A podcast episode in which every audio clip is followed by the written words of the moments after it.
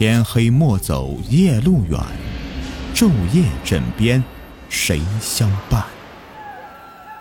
欢迎收听民间鬼故事。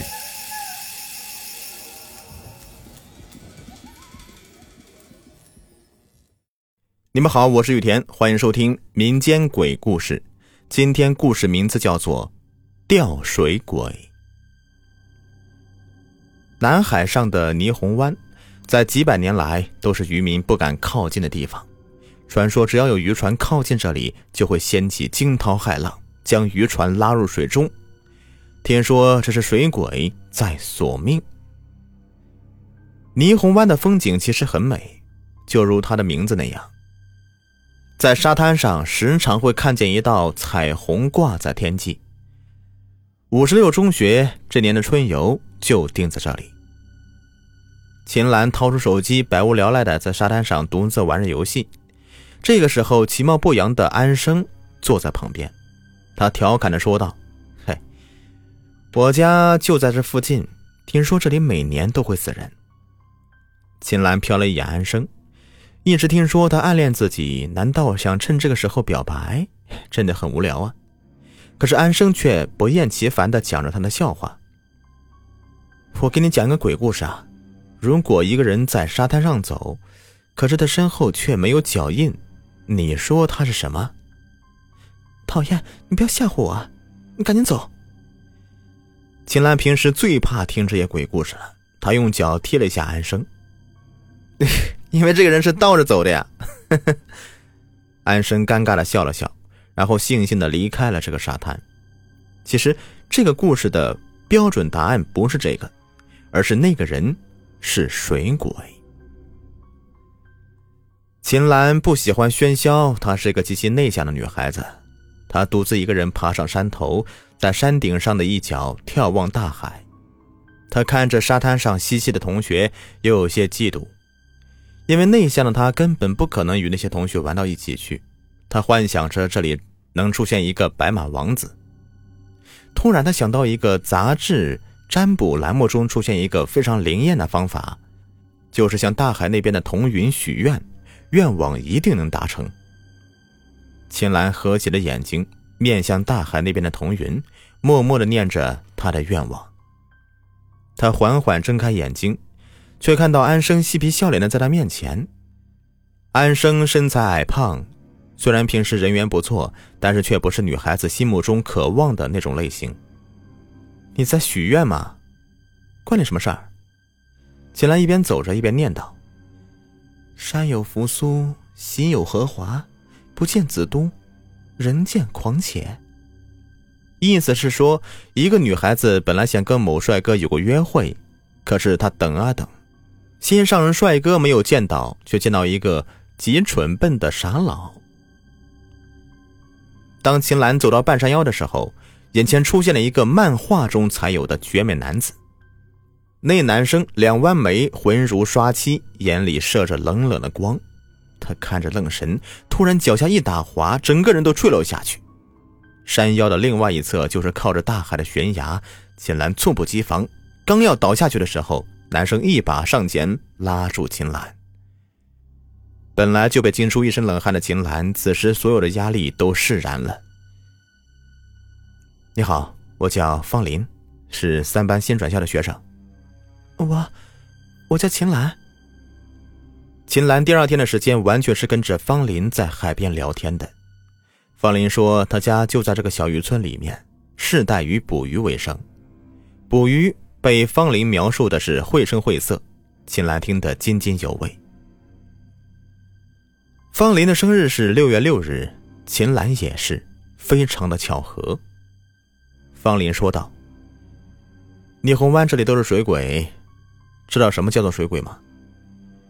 投水自杀或者意外而死的人，会徘徊在淹死的地方，变成水鬼，然后他们就耐心的等待着处心积虑的引诱或强迫人掉到大海中死掉，来当自己的替死鬼。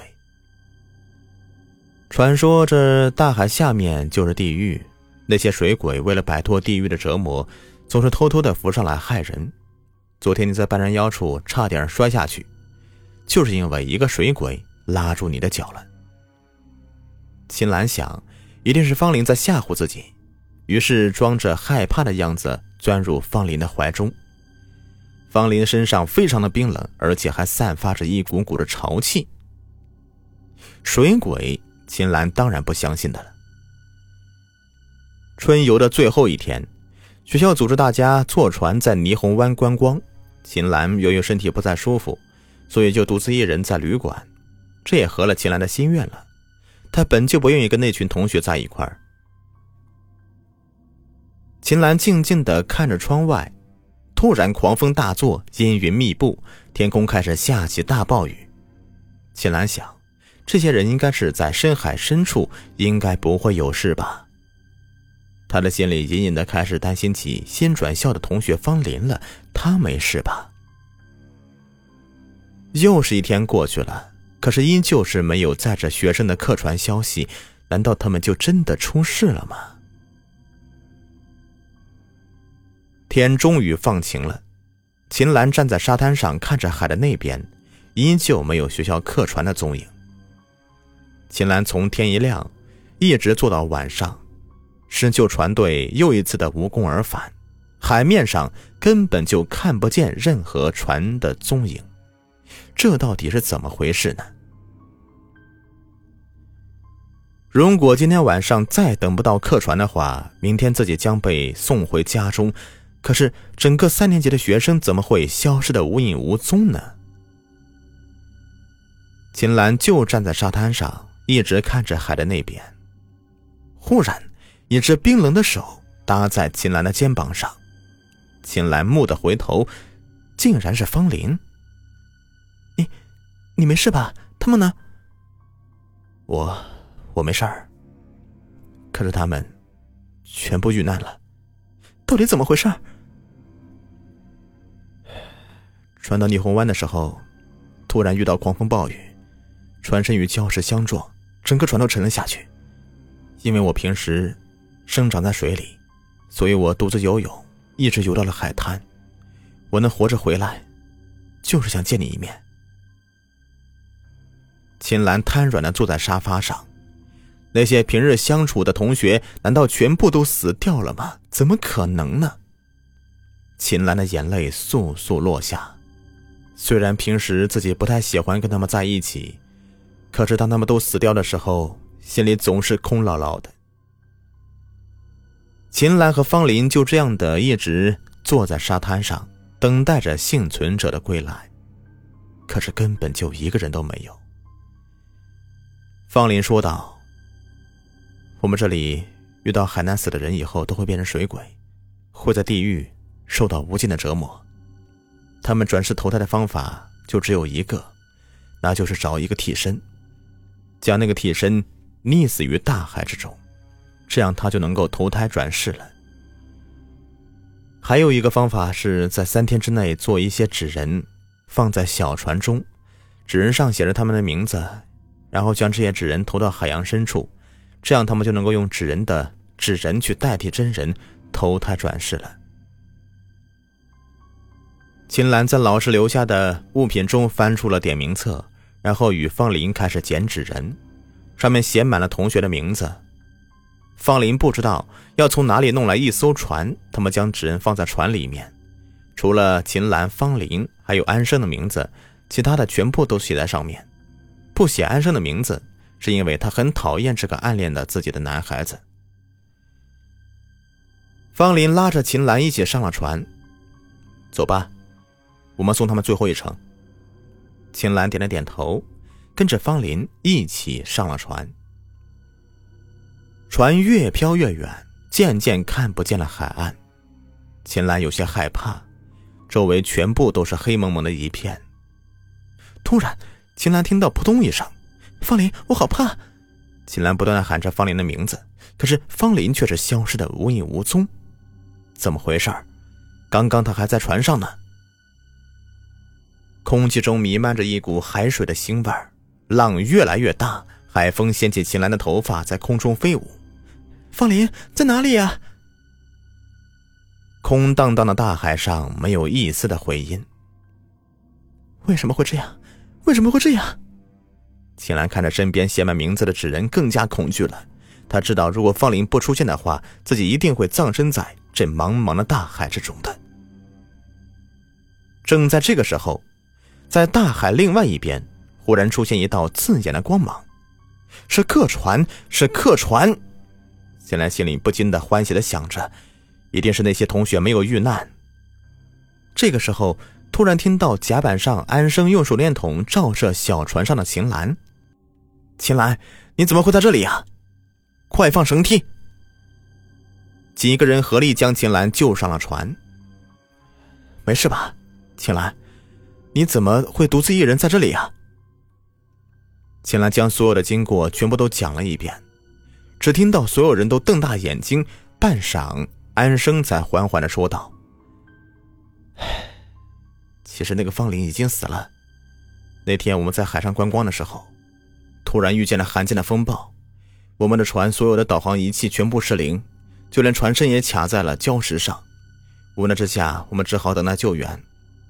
风平浪静之后，方林说他们家时常遇到这样的情况，只要把船身上的海藻清理掉就可以航行了。于是他自告奋勇地跳下水，不多时，那海藻就被清理干净了。可是当方林刚要上船的时候，他好像被什么东西给拉住了。他拼命的在大海中挣扎着，并大声喊叫着什么。当我们找到救生圈的时候，方林已经被拉下了海，消失的无影无踪了。我们在海上苦苦找了两天，也没有找到他的踪影。方林，难道已经变成水鬼了吗？安生点了点头。秦岚看着周围一百多名师生，不由得惊出一身的冷汗。倘若不是刚刚遇到了安生，恐怕他早已成为了方林的替死鬼了。安生拿出毛巾披在秦岚的身上，秦岚一个人坐在甲板上，看着无尽的黑暗发呆。